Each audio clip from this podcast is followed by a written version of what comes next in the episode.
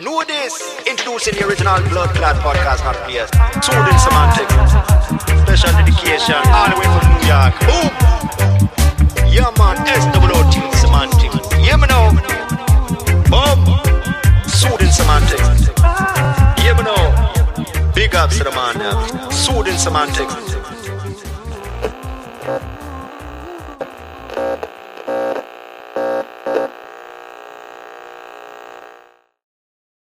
Welcome to the Soothing Semantics podcast with your host, Rafi Pinsky.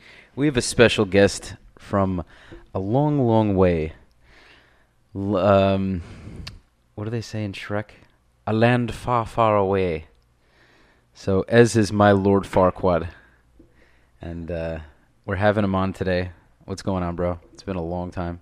Yeah, it has been a minute. Um, doing well. I'm surviving this whole uh, quarantine lockdown with my wife Kayla, and um, yeah, it's, I mean, you are you're from a land far, far away. Yeah, I guess I am, right? Um, yeah. So, aside from the the COVID nineteen conversation, which I'm, which is obviously going to come up because everyone's talking about it, uh, I met Ez going on four years now, over four years. We drafted to the Israeli military. Uh, we met there. We became close friends several months into our service because we kind of switched uh, companies. I guess you can say, right? If we were to translate it, Uh, classes, companies, yeah. classes, companies, right? So, it, we ended up becoming very, very close. Um, there were obviously pretty shitty times during our experience, but overall, I think it was a it was a very worthwhile experience. I got to meet you, you crazy nut. Yeah, you're also pretty crazy though. Yeah, I'm a pretty crazy guy. I'm proud of that. I'm proud of that though. I like that. Life's short, man. Um, so basically, Ez now after so Ez decided to he's initially from Philly. You're from Philly, if I'm not mistaken. Mm-hmm. From Philly. And so Ez grew up in Philly, and then after the military, he decided to do its make what's called aliyah. And aliyah in Hebrew means going up, and it's kind of a spiritual term to explain where Jews decide to move from a country outside of Israel. When they move to Israel, they're they're they're going up, so to speak, and they're making this this upward spiritual journey. So, uh, Ez decided to do that, and he, he recently got married. So, congratulations, dude Thank you. Thanks. and him and his wife. His wife is also initially American, and they have both uh, settled in the Holy Land. And Ez is now on a journey, in a sense similar to what I'm doing. He's making video content, so I definitely want to show you guys a clip from uh, a little video he did. I I thought it was hilarious. Um, I'm really looking forward to more of them. And um, so, what? Tell us a little bit more about your your content journey. Okay, so my content journey basically started, um, I would say, about two years ago. After I finished the army, I went to Hebrew University for a year. I met I met Kayla there, my wife, and I then after that I took a year off from from school. I was gonna go to school. I ended up taking a year off and just to like figure out what I wanted to do. I had no clue what I wanted to do with my life, and I went straight to, to college right after the army, and that was a horrible decision. So um, I ended up uh, going, getting my certification in personal training actually, um, because I was really into fitness. I still am very much into fitness, and I still do work as a personal trainer. Um, and as I was working as a personal trainer, I started to promote myself a lot online, and I had to start uh, making videos, which was very interesting for me because I always thought of myself as somebody who was artistic, but I never thought of video as an art. Like I loved movies growing up, but I never thought of making videos as a form of uh, artistic expression. But that wasn't even what I was thinking about when I was making the videos for the personal training. So basically, um, I was promoting myself on Facebook. I was building up a following, and I was really enjoying that. And uh, and I was also personal training as well. Like I was training clients, but then I fa- I kind of like felt that the the training was like a disruption of the video making. Like I enjoyed the video making more than the actual training. So like the the hunt and the build up of, of like a client base was even more exciting than the actual working with the clients. um, which was kind of interesting, and it took me a little bit of time to recognize that. And then I think about like about a half year before I got married, I started thinking a lot more about what I wanted to do, and the personal training became very stale. And I'm it's still I'm still doing it, but it's still very stale. And um, so I decided to buy a camera, and I was like, I'm gonna go for it. I I bought like a, a camera secondhand, and I invested money into this, and now I've started a YouTube channel, and I'm trying to put out content that I find expresses me the best. I'm still trying to feel it out. Like I'm putting out different kinds of videos that don't necessarily have what to do with each other. So it's a little inconsistent, but at the same time, it's my thoughts that I'm just trying to figure out how to pinpoint what I want to make uh, a YouTube channel about, basically. And I eventually would like to turn this into some sort of productive, some sort of production company where I would produce videos and, and uh, logo designs because I'm very much into graphic design as well. And, um, and yeah, so right now I'm kind of, with, if it wasn't for this whole coronavirus lockdown, I would be, uh, yeah, I'd be getting clients right now, hopefully. Well, this this is an opportunity to this is an opportunity to really find your creative self because in a sense the lockdown can put you into a situation where you either decide to be lazy or you decide to use it to now that you have less distraction in a sense where you can't do certain things you need to do whether it's schoolwork or or your everyday job you're now in a sense forced to just be home so I think many people are like, okay, well, I have nothing better to do. I'll just laze around and I'll wait until things get back, you know, get back to normal. And I think for a minority of people, they're saying, okay, well, this is an opportunity for me to decide do if I want to go back to my job if I can. Do I want to do something completely different? Do I have a side hustle I didn't get around to? Should I start exercising at home? Which I haven't been doing, unfortunately. I got to get back on that. But this is an opportunity to really take your mind on an adventure, so to speak. And it seems like you're doing that and you're taking advantage of that. You know, based on the video you just put out with Kayla, you're taking advantage of your time. And I obviously hope that you become very successful in what you're doing because you're passionate about it. And I think you you naturally have this skill for it. I don't think it's something that obviously it's going to take work, the same way it'll take work for me. But I think you have a, a, natural skill for it. It comes naturally to you, especially the co- the comedy. So as far as like the niche goes, I was also thinking about doing the podcast to talk about one having the podcast about one specific topic. But I realized I, I have certain I guess you can call them skills or or character traits where I don't want to stick to one specific topic because if the topic is too serious, I'll want to throw some more comedy. If the if the topic is very comedic, I'll, I might want to be serious, and that's fine. I can do that sticking to one niche, but I'm also I'm 26. I don't feel I have enough knowledge on a particular subject to only talk about that subject. That's the reality of it. There are a lot of people a lot older than me that may respect what I have to say, but I don't feel that confident discussing one particular subject. So I have a lot to say. I have a lot to learn, and I like to have all different kinds of guests who have different information, different things that interest them, different hobbies, different professions, and I can build off of all these different things and hopefully really have a wider range of conversation. And that's just my preference. So as far as you're going, I don't think you necessarily should stick to one particular thing. I think you may end up finding a few subjects that interest you more than others. But I would just let it flow, you know, and, and not think too much about what you're going to do. I think over time you'll gain the confidence to record your videos. You'll gain the confidence to to be funny. I mean, I think you're already very confident in that matter. Um, but the more you do it, the more you focus on it, the more the more content you put out, the more the more ideas will come because you'll start to see yourself as I'm as the video editor, I'm as the the content creator, and once you start to title yourself as that person, it'll become more of a of a consistent thing. You know, and I'm seeing that for myself. You know, I'm not preaching, dude. You know, I'm also new to this as well. So that's just that's just my feeling of, of it. So so many people just don't they don't they don't allow themselves to to be that person, to be in that space. The same way, you know, we both went to the military, so we were soldiers at that point. we started that journey.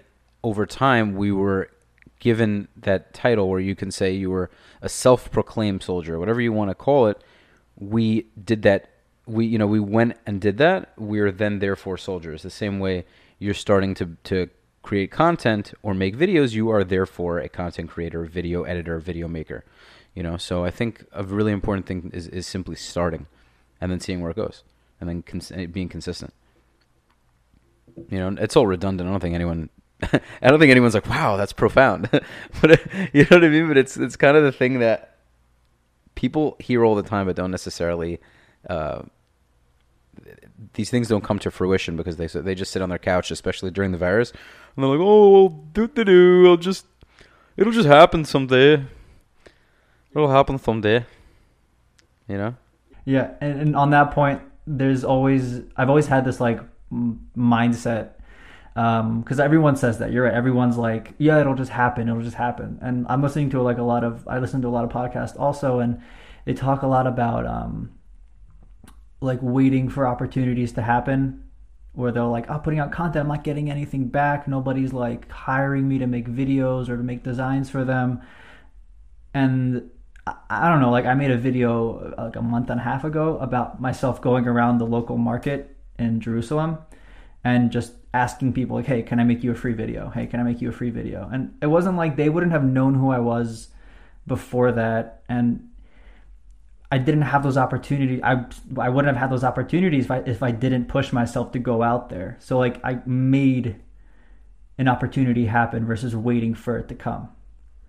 Which I feel like is very interesting also that you're talking about this because instead of you know like you invited me onto the podcast and you're you you you initiated this. So like you're not waiting for me to be hey can I come on? You initiated it to me and that's also something that I see in you. Like you're also pushing yourself and and forcing an opportunity to happen, because again, it's a snowball effect. You you one opportunity leads to another, leads to another, but somebody has to start that first one. Absolutely. Absolutely. Um, I think I couldn't agree more. I couldn't agree more, and it gives it gives me a lot to to explain as far as the opportunities kind of com- compounding. Because when you don't have a name, when you know, I'm not a famous guy. You're not a famous guy we may we may put out an episode or a video that gets tons of views or tons of followers. People might just love the content you put out. You know, what I'm, I'm talking about one specific video, or it may take you three years before people to start to notice you. But if you aren't consistent and you don't have that belief in yourself, it isn't going to go anywhere. So you initially, if you aren't already an actor or a famous doctor, whatever the case may be, you're just an, an, an average Joe, so to speak you're going to initially have to really get yourself out there. And once you get yourself out there and, and, and remain consistent, you do so in the hope that someone will notice you that does have something of value to bring, where you can collaborate and then platform or, or catapult yourself into a world of opportunity where other people will start to notice you. And before you know it, you no longer have to put as much emphasis on on kind of going on the offense where you can kind of sit back more. It doesn't mean you won't have to put in work, but you can kind of relax more and people will start to notice what you have to offer. And you can therefore kind of just you're in a sense trading your your your experience, your knowledge, your expertise.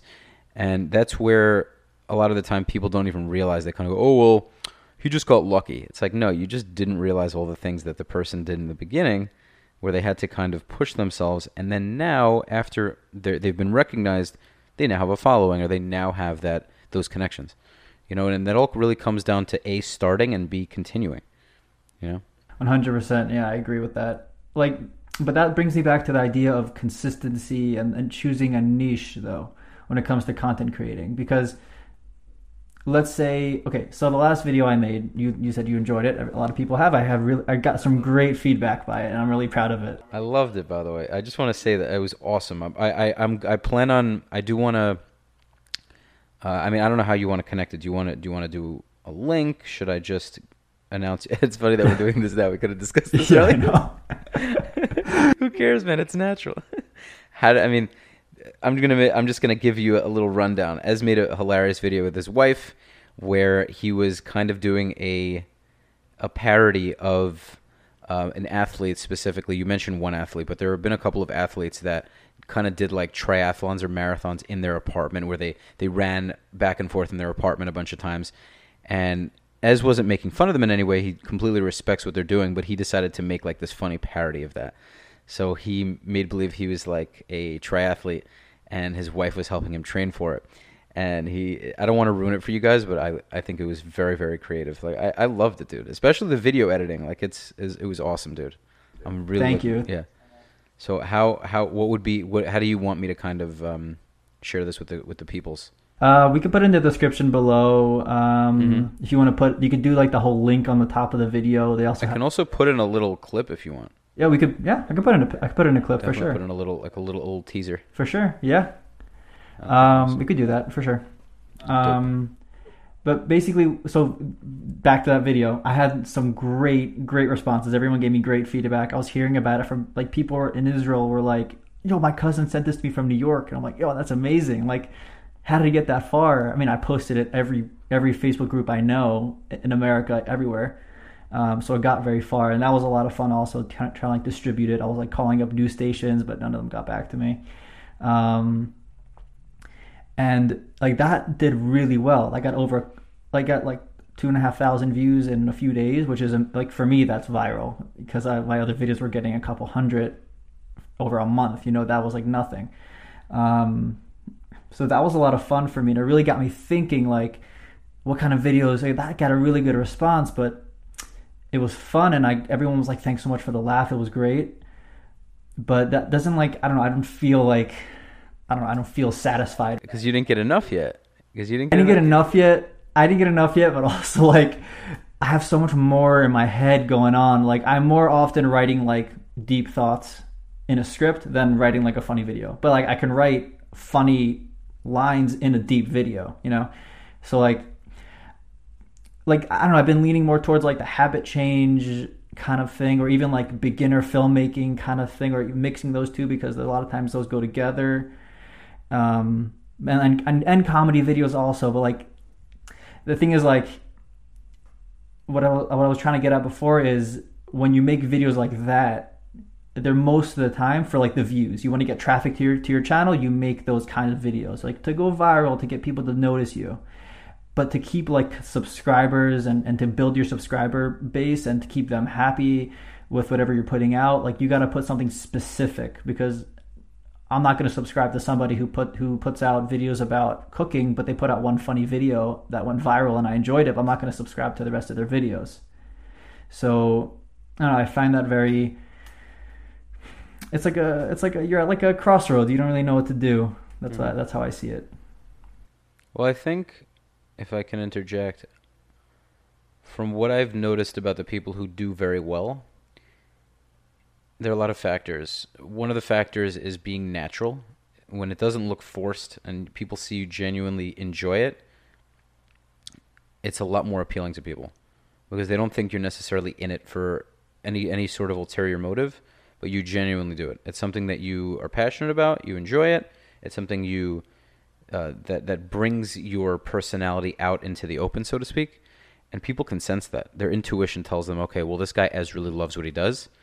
They'll be a lot more uh, inclined to go and watch those those those videos. But also, it's you, you know, quantity is a thing. Quality is vital, but quantity is a thing. If you only have like three videos, they're going to be like, okay, well, where are the others? So if you have a lot of content, even if people don't like all of the videos you post, I'm sure they're going to like a bunch. And the more you do it and the more you realize which videos have more views, you can then kind of dissect them and say, okay, well, these videos are getting a lot more views.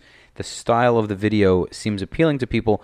I'm going to try to not necessarily copy the video, but do things that are similar to the way I made that video. And you start to become better and better and better and better. And like I said, it's so much easier said than done, dude, because it's not like I'm doing it and I'm preaching. I'm some big, big content video maker.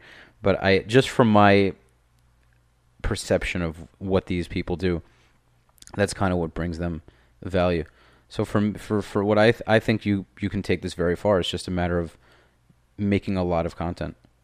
And I think also with the serious videos, with the intense videos, if you're doing a an intense video or a dramatic video, maybe just throw the comedy in there so people can see that you you want to share a serious and important message, But if you can throw some comedy in there, they'll be you know people have a short short attention spans, and they if you can kind of make them laugh, they'll be like, oh wow, that's really funny, but he he makes a good point.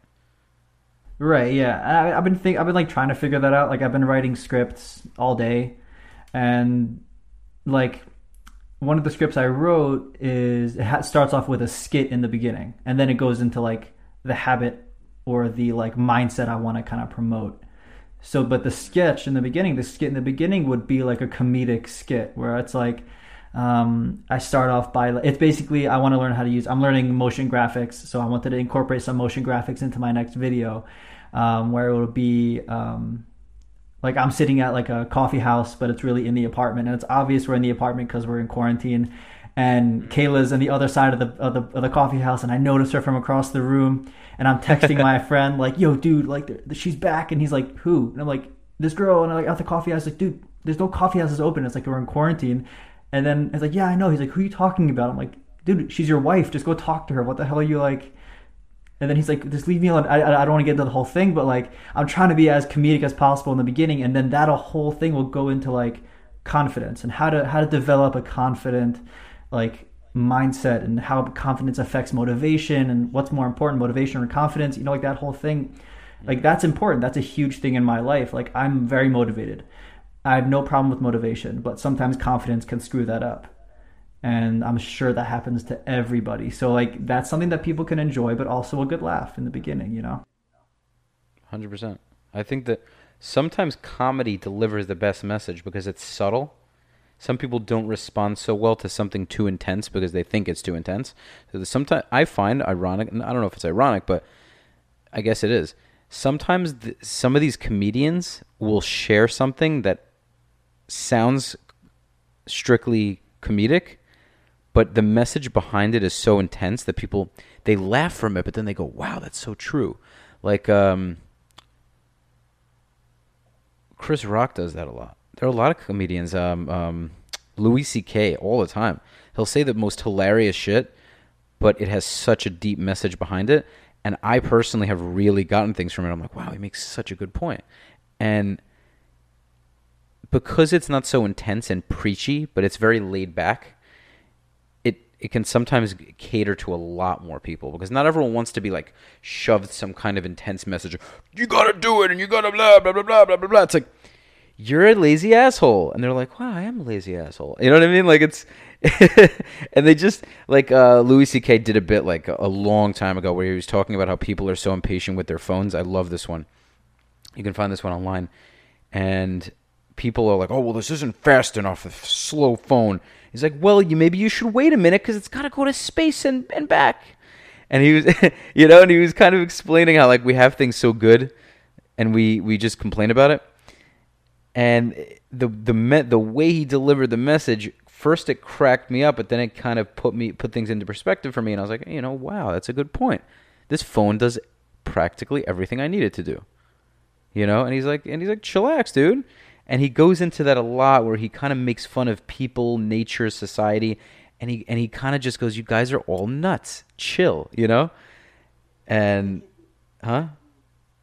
Yeah, no, and he just so that's why I'm saying to sometimes incorporating comedy can actually help deliver the message uh, in a subtle way, which then gives people that that that relation to it where they feel they can relate to it because you're being a lot more of a relaxed, funny guy as opposed to this person who is wearing a suit and just pointing your finger at them. That's really interesting. I didn't think about it that way at all. Like I was thinking, like the sketch will be in the beginning, ser- like funny, like you get a good laugh, pull them in, you know the whole like setup, and then the serious video afterwards. But I guess like I mean, it also comes down to your personality. Like, if you're gonna be conveying it in a serious way, it's gonna be a serious video. But if I'm throwing in like, I don't know, like um, another video I'm writing is um, about like I'm trying to also figure out how to do this because it's I have to figure out how to make it work um, with what I'm doing. It's basically begin. It's filmmaking for dummies by a dummy. So like I'm the dummy and I'm learning it and I'm teaching it as I'm learning it. So like, because you only get like the best perspective on how to begin something is when you're beginning. You know, like it's kind of like I'm documenting my journey on how to learn how to be a filmmaker instead of I'm not going to learn from like this from filmmakers like Peter McKinnon, like all these different YouTubers who make like great videos. They're not explaining it on my level. Like I'm not understanding what they're saying. They're so good they can't explain it anymore. But if I'm still in this mindset where like, okay, I'm kind of dumb it down for myself, I could dumb it down for other people. I think that's actually terrific. I, I don't think enough people do that. I think in a, in a way in a way you're there are a lot of like YouTube tutorials to do things, but I do completely agree that a lot of the people giving these tutorials are so much more advanced than the people they're teaching, and they kind of forget that they need to baby it. They need to baby it to people because people really don't get it, and people get flustered by the level of expertise that they, these people giving the tutorials have, and they don't feel like they can relate to it. It works that way with business uh, mentors or these gurus or relationship experts. Uh, they have such a level of, of confidence and know how that the people listening kind of get flustered and early on and they're like I don't know this guy is, is too it's, it's, too much I need so I need to learn from the beginning and they're so scared to learn the basics they just kind of shut it out so if you're documenting your whole journey from the beginning it'll give people that sense of well I can relate to this as guy because he he's showing me his his journey he's he's showing me how he didn't just know how to do it from the get go. He had to learn it, and people know that that you have to start from somewhere, but they it's hard for them to to really grasp that concept. So like, yeah, dude, I think that's awesome. Like, I'm honestly gonna look at it because I almost like I don't I don't have much experience with it. Neither do I. That's the whole idea. That's awesome. Yeah. No, I mean that's yeah, it's cool. I, I thought of it like the other day, and then I actually heard someone talking about it, and then I was like, okay, you know, if that's like a thing for somebody, then like maybe I can make it. So I wrote like the script and everything, and I was like, it's like it's it's informative. I'm trying to educate and give some over val- some some value over, but like I threw in like like uh like I'm explaining the the how how what what is like a what is storytelling? That's like the basis of all filmmaking, right? Like what is storytelling? So it's the the setup, the conflict, and the resolution. It's the three part act, three act three act structure. Um, so I wrote, I was just like, okay, what's an example of a three act structure? You wake up, you need to put on a pair of pants, you can't find your pants, you'll live your life without wearing pants. Like that's like the three act structure. So like I don't know, just kind of throw in like comedy, but also educate at the same time. I don't know, it's just something I'm trying to figure out, and also I have a lot of time to think about it because we're stuck in quarantine. You should do a new, another video of you walking through the market, through the market without pants. That's it. Done. Thirty seconds. it would work though, dude. I'd I'd watch that. I'd watch that like great. Yeah, I would enjoy that. See, if we were living in the same country, I would just I would join you. We'd just not wear pants together. Yeah, it'd be great. It'd be so much fun. You wear you wouldn't wear pants. I wouldn't wear a shirt, and we'd just be a fully clothed person. Perfect. Would you be able? And you you can maybe like Photoshop us into the just merge us into one person. We can do that. We do that. One beard. You have a better beard than me, so you can, you can have the beard. Oh, oh, stop it. and if I remember properly, your calves are way better than mine. My calves? No, I don't. Have, I have skinny baby calves. What you told me? I remember. I remember on base, I said, "Well, like Rafa, your calves are amazing." You're like, "Yeah, I put a lot of work into them." I don't think I have nice calves though. I don't know when I said that. I appreciate that. Of course, yeah. I think it was like three in the morning, so like either way. Maybe it could have been someone else's. Maybe, maybe. Uh, we had a lot of we spent a lot of time together. We did, yeah, yeah. There were a lot of good times in the army. A lot of horrible times, but a lot of good yeah, times. Yeah, some of the worst, worst and, and, and best days of my life. There really were some incredible days. It's a weird time, dude. It's a weird time. I'm so used to. What did you say? I haven't really been thinking about it that much, but recently I've been like thinking about um, I don't know. Like I've sometimes I'm just getting like flashbacks, which is weird. What what kind of flashbacks? Just like army, just like I don't know, like just every time we go to like a raid or any kind of like like uh, arrest or something, I would just get like I don't know, I don't know. I'll just watch like a TV show or something, and it would just remind me of something, and then I'd just be like, oh. and I get a little bit of a panic attack, and then it goes away, which is I don't know. It's pretty crazy to think about. Sorry to dampen the mood. Oh no no no! I mean, it's an interesting conversation. Yeah because there's no like I was talking to a I don't know a friend of mine also about it, and he was saying like we are both agreeing that there's no like they initiate you into the army, but they don't initiate you out of the army at all. They try to. They tried you, but like they're willing to break you ten times more than they're willing to build you back up at the end. Well, I guess they kind of hope that you've been broken and built up enough throughout the exper- throughout the experience that you can kind of mentally and physically figure it out afterwards. Yeah, that's a hope. I don't know. I mean, some people don't, but uh, the reality is we have we don't have any major PTSD. I mean, for me personally, I it was a culture shock when I went back to New York and I, I went back and did my last year of college. Sitting in a classroom was so strange, so strange, and I still had that mentality where I was kind of scanning everyone. And I sat in the classroom and I was kind of I was very antsy. It was hard for me to sit in the room, and I was just listening to a professor I was tuning half of it out. It took me a few weeks to really get back into it, and I was just kind of like hoping I can put like all my gear back on and just run out of the class, and something intense would happen.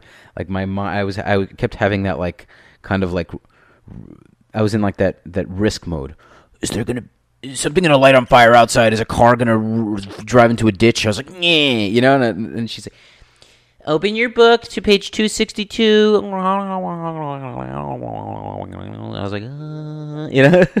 Like you have that like that that need for like adrenaline. yeah, it was insane. Yeah, it, it was pent up and I had no way to get it out. And it was so, and I, and I just, I was waiting for class to be over. Truthfully, I was wait, I, I had that feeling a lot in college before the army, but, but so much more so afterwards. And I was, I'm glad I only had a year left because I don't know how I would have done like another four years after. You know, most of the guys had to do that. I don't know how I would have done another four years. Because as much as we did have, we did have downtime. We did have downtime in the army. When we didn't, like when we had to do things, it was so intense. And going back to civilian life, you don't have that intensity. Right. No, it's completely different intensity. Hmm? It's completely different intensity. Mhm. It's never you don't really re, really you don't really reach that. I feel. I mean, I went back for reserves and everything, but it was mostly training. Like you don't really reach that intensity. Yeah. It's a different kind of fight or flight. It's not like a physical fight or flight anymore. It's a mental fight or flight. I mean, it can happen, but for the most part, it's deciding deciding whether you should have your coffee at 7 a.m. or 7:15. This, there, don't get me wrong. I'm not saying life isn't hard. Like in certain respects, the army kind of covers your life, where you don't have to worry about financial things. It's not like you're making a lot of money at all, but you're on base. You do what they say. You get it done. You go home. You go back to base. You do it all over again. Things change. You have different experiences. In a sense, it's very dangerous, but you're you're kind of protected by them in a sense. Where when you get into regular life, it's you versus you. You know, and there's a different kind of mind over matter experience. So, definitely think it prepared me for life in a sense, but it's very very different. How do you do you feel that you use any of that mindset like now? Because this is like an uphill battle. What you're doing right now. In in what sense? An uphill battle in what sense? Uphill battle to to make it in content creating world you know like there's always like you were talking like it's a super saturated like industry like we were talking about before I think everything is super saturated. I think everything's super saturated. I think with content creating, there's a lot of stigma about it because, especially with parents, right? Well, I don't have that problem. it's funny because I don't have parents. What'd you say? Neither do i i live in a different country It's true. Okay, that's true. Um, but I think with content creating, a lot of people don't see it as a job. They don't see it as something that can that can provide for a family, and and to many to, to a large degree, they're right. So I don't think it's smart to just quit everything and do it unless you come from a family with money or you've saved up enough where you don't mind doing it for a little while. But I think it's something that should should start and stay a hobby and some and a passion.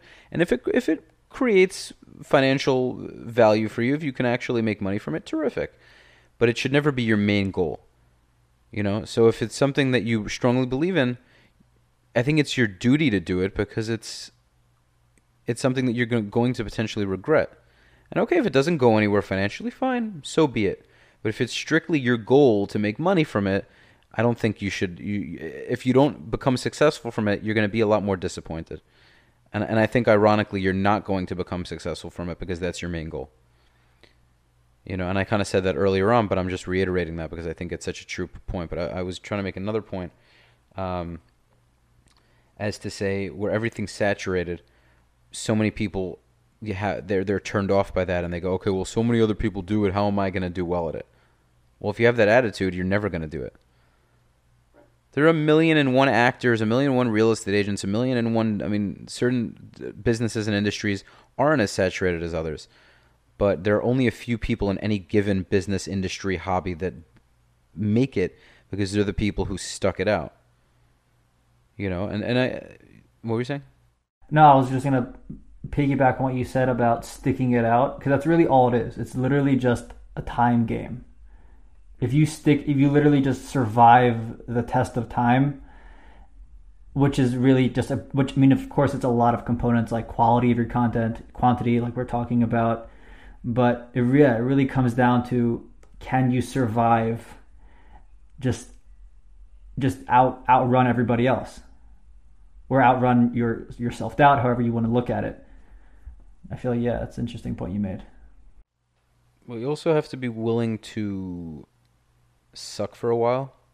You also have to be okay with not being in the spotlight for a while. And you have to be open to the idea that you might just not be good at it. Like when people criticize you and say, you know, you're you're much you're going to do a lot better with the friends who are direct with you and say, "Hey dude, I'll be honest, I don't think that was a, great episode or I don't think you, you were, I don't think you were very funny or I don't think the the quality of the content was good." If they're coming from a good place and you know that they're not just shitting on you because they they don't feel good about themselves. You know, sometimes you I feel like you if you have relatively good intuition, you can tell if someone's just looking for the negative because there's always going to be negatives. You could have always made the content a bit better. You could have made the the lighting could have been a bit better. The audio quality could have been better. There's always a could have been better. You know? But if it's good enough, I don't like to say good enough because that sounds like it sounds lazy, but there's a truth to that. Meaning if the quality is good enough where people like it, obviously you should always want to improve, but there's no that's a relative statement. You, you, you can never achieve a level of perfection. You can be better than everyone else, you can be at the top of the list, but there may be always someone who comes along and does it better. So the best you can do is just strive for greatness, do your best, and hope that it works. But so many people are turned off and see somebody at such a higher level of expertise than they are, and they go, Oh, I'll never get there. You might not. That's the reality. World, the world's a tough place. People are like, yeah, well, I'll just make a couple of episodes and everyone's gonna like it. It's gonna be so good. It's like, no, no, asshole. it's a tough world, man. Like people are gonna comment on how sh- crappy your stuff is, and they're gonna call you an idiot, and they're gonna they're gonna tell you how funny you look. I mean, or people may end up loving you. No one will say a, a bad word. You just these things aren't known. You know what I mean? You just have to take a shot. Right, but I mean, Hmm. Okay, if I was having a conversation with somebody about unknown things, like uncertainty, everyone's freaking out like this whole like coronavirus. Of course, it's really bad, over a million cases now in the world, but like people are dying, but the uncertainty, everyone's freaking out about it. But I I look at it as like well, I just realized recently it's like everything's uncertain in the world. Like nothing is 100% gonna like there's no like safe job, there's no like it, nothing is like 100% in the world. So like this is just another thing we're not used to, but it's also not 100%. So even more so with content creating, you know, I don't know. Well, it's 100% true. Nothing's certain. That's why I don't that's why to be honest, I get people who don't take any risks. I understand the thought process because the thought process it's it's very taxing on the mind to do something that's scary to you, to do something that's out of your comfort zone. It's a scary thing to do, and for most of the po- the world population, they're like, okay, I have a job, I have a home, I have food. I'm just I'm I'm not interested in all this headache in in in trying this new passion I have or going after this hobby. It's too much work for me. If it goes badly, I'm going to hate myself for doing it. But I think you'll hate yourself a lot more for not doing it and then maybe even seeing someone who did something very similar to what you had in mind and becoming very successful at it, that's probably the shittiest feeling you can possibly have. It sucks when you watch someone do something that is almost identical to what you wanted to do. Uh, you see that often with inventions or with investment ideas. Like someone, you see a company getting big and you're like, eh, I'm not going to bother. It could go bad. Someone else comes along the next day, invests a couple of thousand dollars, makes a killing from it, and you're like, oh. You got to grab opportunities. But then after that, okay, so you missed the opportunity. Go after the next one. There are going to be a million and one opportunities. Take them. You miss 10 of them, there are going to be 300 more. You know? A lot of people see it as like, yeah, this is the one chance, and after that, Right. it's like, yep, I got nothing else because that was my one opportunity because they wanted it to be their one opportunity. But like, Yeah, because for most people, they want instant gratification. right, and that's the exact opposite of what we're gonna be experiencing for at least a few, uh, who knows how long. Yeah, but it's like that with most things, man. Like it's like that with most things that are worthwhile.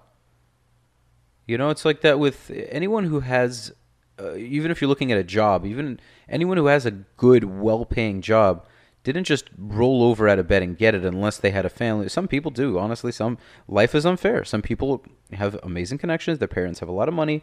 Their parents come from. Their parents know a lot of people they come from generational wealth. It's not always about wealth, but sometimes a kid will just he was born he or she was born into a family where that father or mother has a connection where they can start off making 150,000 a year. Meanwhile, another person in a, a home, a home uh, isn't as fortunate as, as the other the other person starts out with a $30,000 a year job. It sucks. It's unfair. You can either bitch about it or you can figure out a way and you might never figure out that way. You might not. It is what it is. You might never get that job. But if you mope about it and you complain about it, you that's a guarantee, a surefire guarantee that you will never get that. So it's just a matter of giving yourself a shot. It's like nothing like you said, nothing's guaranteed. But I mean, I know I might die today, I might die tomorrow. It is what it is. So why in the world would I would I not do a said thing that you know, it's just I don't know, for me it's like a no-brainer. It's like what do you what do you have to lose from it? You know what I mean? Right, you're you're 100 percent right. Yeah. Yeah, like what would you lose? An opportunity. That's literally what it is. Like all you'll you'll lose an opportunity, you'll gain guilt. That's literally like regret. Yeah. That's like yeah, that's that's like what one thing I always think about because I have a lot of people in my life who are like, yeah, just like this is stupid, don't do video stuff, like or do video stuff but like work for somebody else or or you have to get a degree, which I'm getting anyway, but like you do have, that's the one thing you need, you need to get a job, you need to do this. And I don't know, I always have this mindset, like this one saying in my head that I that I thought of. I'm like, I would rather work my ass off for myself than work my ass off for somebody else. And when you're when you're working and let's say you want to get a really high paying job, you have to work your ass off. So I feel like I would rather put my energy into myself and into something that I find to be valuable and and and important to me than to go to some startup that somebody else thought of that was someone else's baby and put my all into that. Like that's not worth it for me. That that's that's like the worst of, of, of two evils one would say but you know i wouldn't look at my uh, me building up my own thing as an evil but yeah that's like a mindset you have and no one else has it it's like you're it's just you because the majority of people don't want to take that risk Not at all. When you work for anybody, you're you're you're putting your heart and soul into their dream. yeah i, can't stand that Yeah, it's it. People don't want to like accept that. That's really what it is, though. Anything. I don't. I, you know, when I do for a living, I don't. I you know, I'm on paper self-employed, but I'm not working. It's not my company. So I am technically working towards building someone else's company. At the end of the day, I'm not working on salary. It's a very close friend of mine. It's an enjoyable job. It does well. I don't mind it. Is it the same as doing a podcast? No, because it doesn't allow me to be as creative and open as I am now. Now I'm free to do as I as I please. So it's a different level of enjoyment, but at the same time it's not as secure because I know that that's working. Definitely have a lot to, to work on in that as well because I'm I'm still relatively new to it, but I've already developed a certainty where I still have a lot like I said a lot of work to put in to become better at it, but it's already proven I've already seen results from it whereas this I haven't seen results from it yet. I'm still I'm noticing that I'm getting better at it, more confident with it. I'm I'm excited to continue. I, I don't have any plan on on quitting. but it's not as certain. The awesome part about it is, if it does become a reality, I will be beyond thrilled that I had the balls to actually start it. Yeah, that's like that that like end result thought is like what keeps you going. You have to always look at the bigger picture, 100%. If you see like that that golden ticket or you see that trophy at the top of the mountain and you're all the way at the bottom but you see it visible, because the reality is at the top of the mountain there are tons of trophies up there. You know, and like yours is waiting. It might take forever. You might never get to the top of the mountain and you might have to choose a different mountain, you know, because there are millions of mountains around you and you're you might sometimes you have to know i don't believe in quitting but sometimes you have to know when to call it quits like i do believe that's true sometimes like you you're just in the wrong thing meaning you might be relatively good at it but there's something there's another mountain that you can you can climb much faster or it's not even about climbing it faster but you have based on your skill set that might be a better mountain to climb. But you're not going to know necessarily to choose that mountain if you haven't chosen to climb those other three and maybe those other three haven't worked out to the best of your ability. It's very hard to decide that though. It's very hard to realize whether you should you know like know i need to give that mountain more climbing or i've climbed that mountain enough and i noticed there might be a better mountain to, to climb. And you just you, life's short but at the same time it's, it's also long as well meaning it's a relative statement it's all a matter of perception so if i climb that mountain do I continue or do I not? And that's that's if you start asking too many people you know whether you should continue climbing that mountain, it'll it'll frustrate the shit out of you because you'll never really know. You have to make that decision decision for yourself at the end of the day anyway. And people who who just rely on someone else to make the decision for them, they'll never end up getting to that point. They'll never end up getting to the top of the mountain because they allowed someone else to make the decision for them. So it's ultimately up to you. And you, there's no right or wrong answer. That's the, that's the scary part about it you never know whether it was the right whether it was right to quit on that and do something else or if you should have stuck that out for another two years three years five years like you just you don't know you have to trust your gut you have to trust your your intuition you have to trust your heart to, uh, as to whether you continue on a on a specific path or not because there's no there is no right answer but do you think that if you were to set your own like like artificial um, goal? Meaning when I was personal training and I just I was thinking about like if I should thinking about if I should stop or not with with personal training and I kept like in my head I was like oh, I can't quit you know like I have to keep going.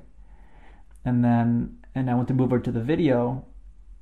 I don't know I felt like I set myself an artificial goal where I was like um, if I get to this amount of clients or this amount of following or or I get a full year in and I'll see how I go and how I like it. And then I was like, okay, I think that's like enough. So like if you do all you can and you feel like you've done all you can and you still don't like it, then I think it's like okay, then my opinion, I think it's okay to like to to consider quitting. Because you're you're just saving yourself from years of wasting time and energy and and money and I don't know, what do you think? Right, but my question is, wh- how do you make that conscious decision? Like, at what point do you know to call quits? Like,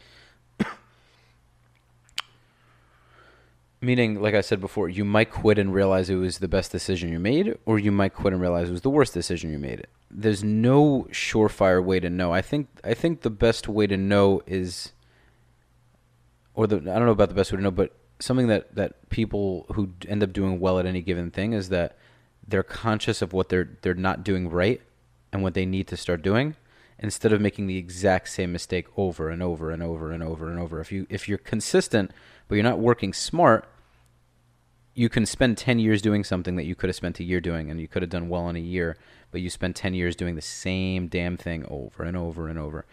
And you're frustrated because it isn't going anywhere, but you aren't realizing, or maybe you aren't taking other people's opinions into it. It is, it is good to take other people's opinions into account. It's just a question of also taking the right opinions into account. And sometimes the closest people to you will give you the worst advice. Sometimes a person on the street might give you this eye opening, mind blowing advice where you're like, oh, oh my God. You know what I mean? Yeah. You know, you should really wear a different shirt. You should really stand a certain way. And it could be the smallest piece of advice. The, the, the advice that you think makes no difference whatsoever, but it could make all the difference. Does that make sense? Yeah, it makes a lot of sense, actually. Yeah, yeah. I, I do think it's important to take other people's advice. I think, like with everything, moderation is so important.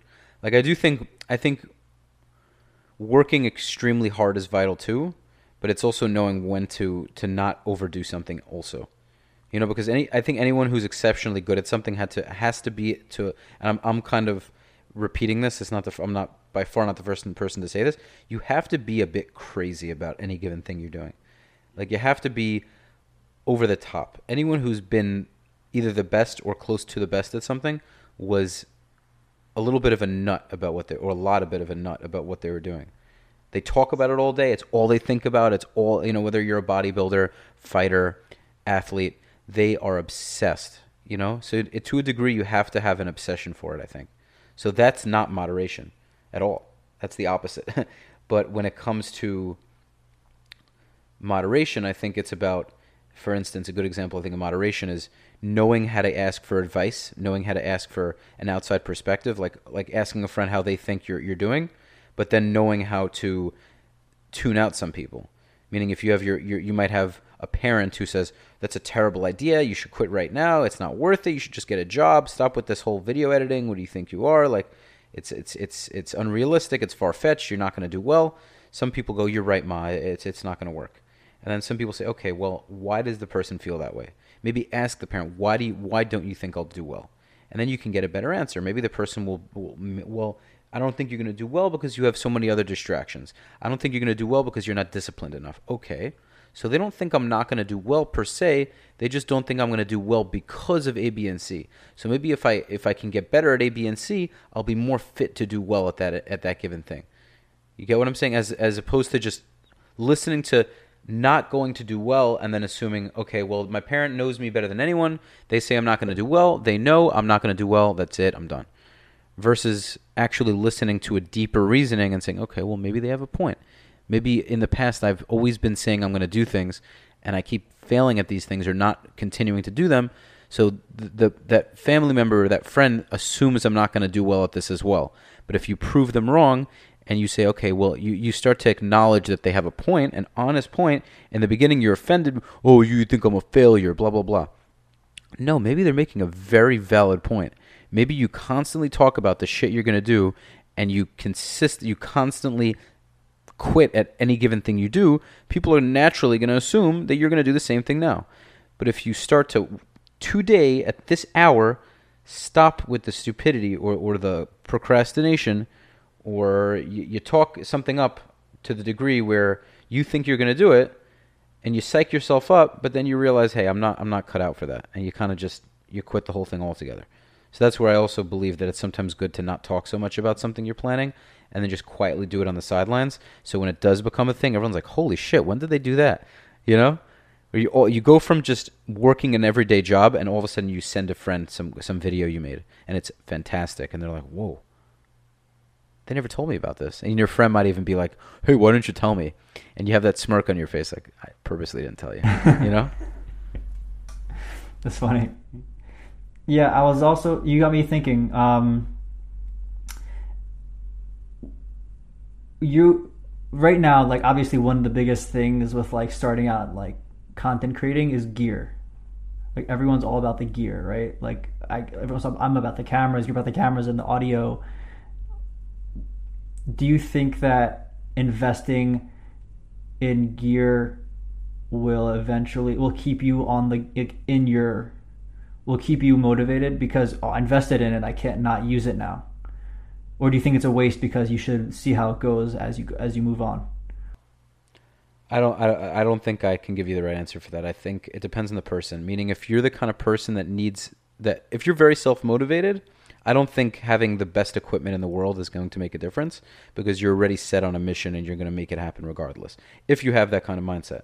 But if you're somebody that doesn't mo- isn't so self motivated and you need a push, it might be good to spend a nice amount of money on, on great equipment because then you can say to yourself, well, damn, I, I, I already bought all this stuff. I better do something with it.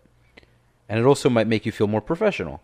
If you bought a bunch of crappy cameras and crappy equipment, you're maybe less inclined where you feel like, oh, look at all these big podcasters. They have state of the art stuff. I have crappy stuff it get it's the same way it's the same idea uh, getting very dressed up to a job or an interview You know, where you when you have either very nice clothing or very nice equipment, you'll put yourself into that professional state of being where you're like, I am that person. You know.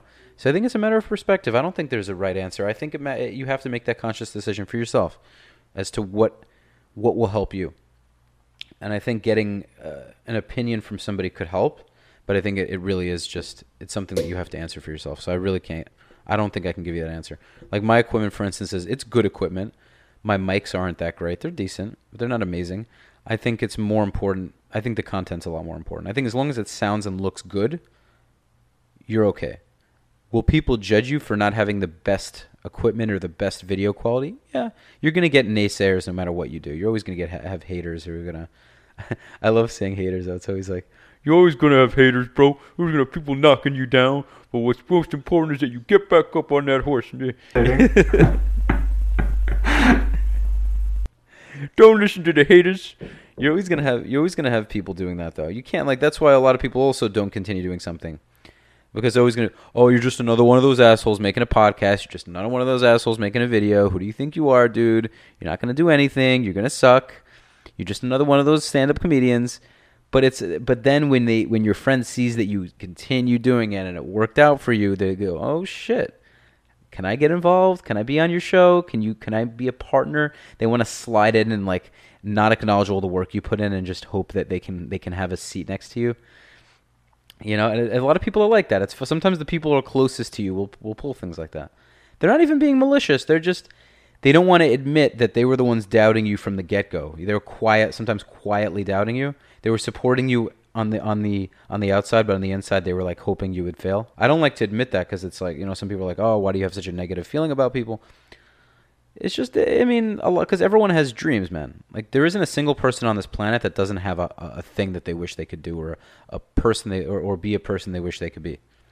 It's just a matter of doing it or not doing it. And like I think most people aren't. Like, I'm, like I said, it sounds like I'm, I feel like I'm preaching because I'm I'm not in the position to start preaching. I do think I have the ability to. I think I'm credible to make certain statements. I think I've come a long way, but at the same time, I'm a 26 year old. I'm still very young, and I have a ton to learn. But so does everyone, man. You know what I mean? Like to if I if there's a 50 year old listening to this and they go, what, "What do you know, you little shit?" It's like, okay, you're right to a certain degree. You're right. You're making a valid point. But I'm sure there are a lot of things that I know that you don't, and you're double my you're, you're double my age. So age isn't always a thing. Sometimes some people are, are willing, are open to learning new things and aren't as stubborn as other people. And they'll come a lot further, even at a younger age than a person much older than them, because they're willing to take criticism. They're willing to criticize themselves. They're willing to continuously make mistakes until they figured it out. So I don't think being young is is a is not a good reason. Is it or is meaning I don't think if you're young you should be afraid to go and do something or, or make certain statements or give certain advice because you're not old enough. You know, maturity uh, often does come with age, but it isn't always the determining factor. So I don't think you should just shut yourself out because you're young and don't know enough, so to speak. Right. It's funny you said age and and and how like yeah, it doesn't really matter how old you are. It matters how mature you are because if as you get older, you become more and more set in your ways. So if you're young and you're just stubborn and don't want to listen to anybody, you're just gonna become more and more stubborn and don't want to listen to anybody. So you're just digging yourself deeper into that hole. Right, dude. It compounds like everything else. Like things compound. Technology compounds, understanding compounds, bad habits comp everything compounds. The more you do any given thing, the more you generally do any given thing. You know what I mean? And it doesn't always it's ju- and the funny thing is it's usually the bad traits that are easier to compound. Laziness compound meaning a good thing, it's harder to accomplish a good thing. Where meaning, when I say a good thing, a good a thing that's good for you, it's much harder to to become good at a good thing, versus becoming good at a bad thing. Because usually those things are easy. Doing drugs, easy. You find a dealer, gives you drugs, you do them, you do them more and more and more. There you go.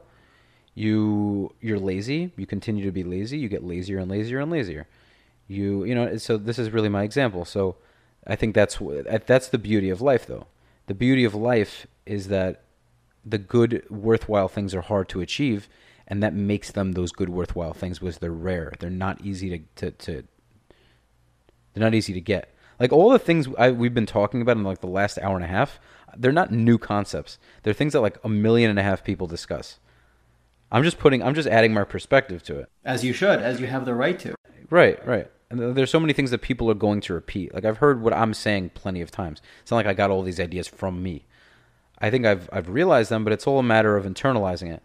You know, so many people hear these these uh, millionaires, these uh, entrepreneurs say these things, but they don't they don't consider themselves they don't apply these things to them to themselves because they're like, oh well, that guy's rich already, he's successful already. They they they disconnect themselves from that person, but they don't give themselves the credit as to okay, well that guy is there already. You might be you might get there, you might not get there. But if you automatically put yourself in a box where you will never get there, you, you sure as hell won't. Like I remember Will Smith had this had this uh, he quoted it. I forgot who who who said this. What did he say? Well, it was Socrates or, or uh, one of the, one of these one of his big peeps, and he basically said, if you let me try to remember. I feel like most people listening to this are already like thinking about what I'm going to say because you know, but it's if you people who say they do and people who say they, they don't or people who say they will or people who say they won't are both usually right. You know what i'm saying? It's more it's, it's like a self fulfilling uh, self-fulfilling prophecy. I'm going to be that person.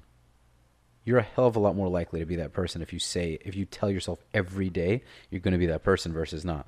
If you can i think it also works that way with happiness and like mental mental happiness. Like uh, if you constantly wake up in the morning and say you're tell yourself you're happy, even when you're having a shitty day and you're really genuinely not so happy today, but you oh, well you know if you constantly uh, when someone asks how you're feeling or oh how's it going man what's going on you say oh everything's good everything's great things are always not going to be great you're going to have aspects of your life that aren't awesome that you want to be that you want better but it's all a matter of having a positive attitude at the end of the day you know these are all redundant things though these are things like everyone knows but m- like a lot of people don't actually take into account. And I think I, I honestly think I have a good. I, I think I'm I'm at a good point in my life in that regard. I think I get that. Like I think I understand that I have so much more than a lot of other people, and it's all a matter of how I how I look at life. It's all a matter of, of attitude, you know. So it all ties into this, and I think it ties into the virus right now. Where like, I don't have a family, I don't have kids, I don't have a wife, you know you know, I have a girlfriend now and I, I care about her and I want to make sure she's happy. Obviously, I, I mean, not obviously, but I do believe that you have to be, you have to be happy for you and not expect happiness to come from another person. So some people are unhappy and they get into a relationship and they hope that that'll bring them happiness, which I think is skewed because I think if you're not happy from the get go, I think another person can bring you more happiness. I think they can help you become a happier person, but I don't think you should you should search for happiness in someone else. I don't think that's ever going to happen. I think if you're you can't find your own happiness and can't appreciate what you have before you meet that other person, you'll never truly have that because what if that person leaves? What if you break up with them? What if you're just not with them anymore? That person now took all your happiness because you, you, you expected them to give it to you. Right? Does that make sense? So I think right. So I think with, with the with the virus now, I don't want to I don't want to take people's valid you know, some people really have no money. They have families. They really are in bad situations, and I don't want to discredit that because it really is hard. Um, and I and I I'm not someone who's going to say, well, you got to do this and you got to do that. No, I genuinely feel for them. I'm not. I don't understand what they're going through, and I'm sure it sucks. Um, some people really are having a terrible time right now, and I, I wish them the best. For me, I just don't have that. I, I really don't have much to complain about. I have enough money to hold me over for a while. Uh, I'm in a good place. I, I, I live in a nice in a nice neighborhood. I have a nice apartment. I have good friends, whether there's you know my friends from New York or my friends in Florida. I have it good right now. So some people in my position might be complaining, but I don't see any good reason to do that. So now with the virus, there are certain things I can control. There are certain things I can't. So the things I can't control, I'm just relaxing and waiting till the whole thing blows over. Things I can't control are doing a podcast with you um, and many other things. So, as much as the virus is difficult, I think it also gives us a lot to learn. You know, like I think it gives us a lot of perspective where we can now kind of sit back, like I said in the beginning of the podcast, and think about the things that we should start doing or shouldn't do. Like, what do you think? What What are your thoughts on that? Well, my thoughts are when you're talking about before how you you tell yourself like I am going to do this. You mentioned that before. Remember you mentioned that, but how you were saying how you if you tell yourself that like I will do it, then you will do it, right? So you don't give yourself another option. Like you don't have an out. You have to do that. So I feel like I don't know. I, I'm always like fig- trying to figure out like where's the balance with that because I do like when it comes to college, I do want to go to to college to get a degree, but I'm only getting a degree so that I can have a fallback if I ever need to get a job somewhere. Basically, if I ever have that, like if I have that option to to to not be successful in whatever I want to do here, then like it, it's I'm not gonna like I'm not gonna be 100% in. Like I'm gonna be 99 or 98% in and 2% I'm like okay if I ever need to I'll just always fall back on a job you know like so like you were not giving yourself an out like how you were saying before. You say i'm going to do this and no other option. So like that's kind of what i was getting from what you were saying. Um, and i don't know i feel like i'm very excited about all this. I'm very excited to like start this thing and i feel like you're very excited also to start it and to continue and push harder because that's your mindset also is to push. And you, i don't know. I don't know what's your what's your perspective on that. I'm giving yourself a, an out. Because like one of my favorite quotes is from the director Werner Herzog. He's like a very famous director, and is I, am gonna misquote him, but he's he said, um, "Never have a plan B, because people with a plan B will invariably fall back on them, because you're always gonna be like, oh, plan plan A didn't work. I guess I'll have a plan B." But if you don't have a plan B and you always only just have a plan A, it has to work. Otherwise, otherwise, like either you you win or you die trying. You know, like that's those are the two outcomes. I hear that. I hear that, but I also think it's easy to say that when you've already meaning like here's the thing. I think a lot of people don't relate to these people because it's very easy to preach when you've already become successful. You know, you become a successful content creator, you can now get on this podium and talk about how how you did that and how other people should follow suit. But sometimes people they don't have the same brain as you do.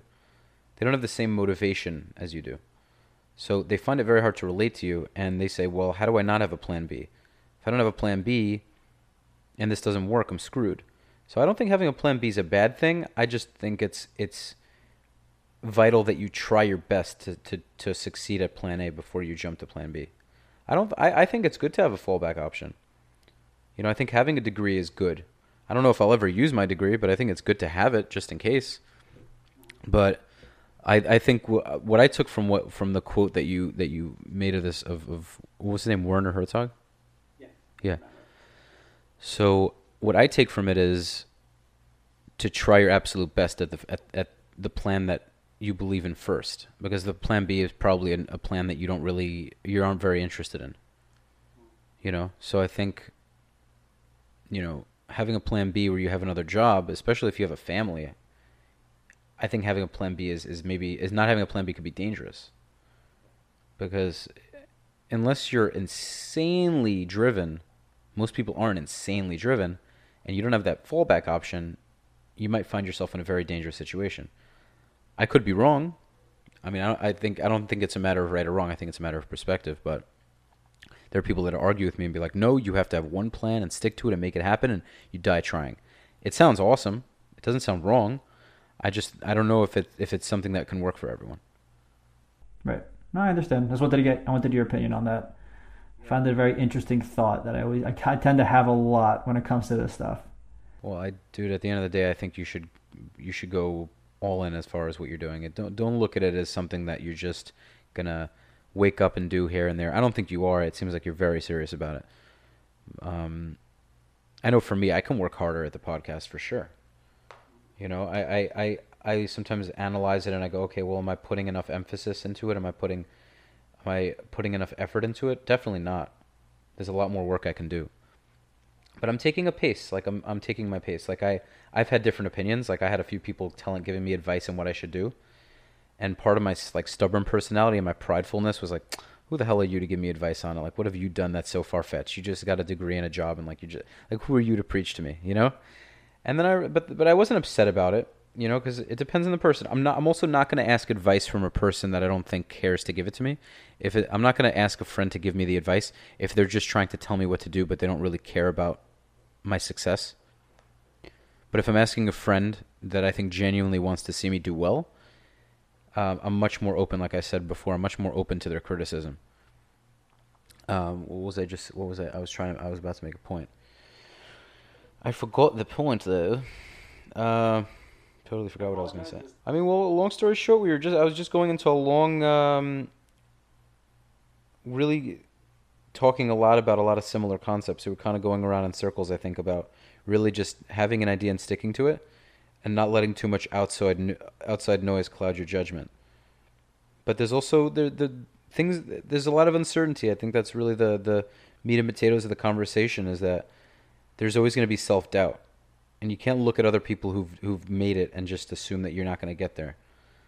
There's there's always uncertainty. Like people go, oh well, that person know, has all the answers. No one has all the answers. Like no one has all the answers. You just have to get, trust in yourself, and that's it. And what happens, happens. And that's what kind of makes life. That's what kind of gives me that comfortability. Like I don't, I don't know if is that a word. yeah, it sounds like I've heard people use it. I don't think it's a word, but anyway, I um, it gives me that reassurance and that comfort, where I know that since things are uncertain, you just give it your give it your give it your best. Uh, you, if you go to a psychic and they tell you you're going to do amazing, you're going to do you know exceptionally well at something. They might be right, but like if you're going to trust someone else when they say you're going to do very well, you're kind of you're kind of you're kind of stupid. It meaning you should. It's nice to have them hype you up. If someone you know very well is like, dude, I know you're going to kill it at video editing. I know it. You should take that as you should really take it internally and say, oh wow, that's awesome, thank you, man, and allow it to build you up. But don't just eh, don't be naive to the fact that well, Sam said it, it must be true. I'm going to do it. You have to believe it yourself, you know. And, and long story short, I mean that's this is all I think we've discussed. So I'm looking forward to more of your videos. I, I, I cracked up at the one you just did with your, with with Kayla, so I, I hope to see more. I'm hoping we can do another episode together in the future, maybe even one in person. And I'm down to do videos with you in person as well. So hopefully, uh, when I when and if you know, I'm definitely gonna make a trip down to Israel. Hopefully in the near future, um, we'll hopefully do some stuff together. And um, dude, thank you so much for joining me. This has been another episode of Soothing Semantics. Ez, thanks for thanks for coming onto the show, man. It's been a, a, a great conversation, and I hope people got something new from what we talked about because a lot of a lot of things we talked about, I think, were were pretty obvious things, or pretty you know very uh, talked about things.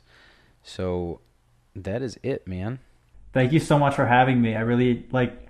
It was really fun, and it was really nice to just talk to you. Like I really miss. We have some great conversations. So yeah, for sure. It was. This was a pretty serious conversation. So like you know, in the future, I'm sure we'll have a lot of like, you know, like dumber, lighter conversation. Yeah, I mean, yeah, you gotta have those lightheaded, like dumb conversations, obviously. Yeah, we did so much of that in the army, so yeah.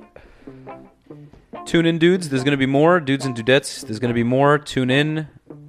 It has been real. Ez thanks so much for coming, dude. Until next time. Thanks so much, bro. Peace, man.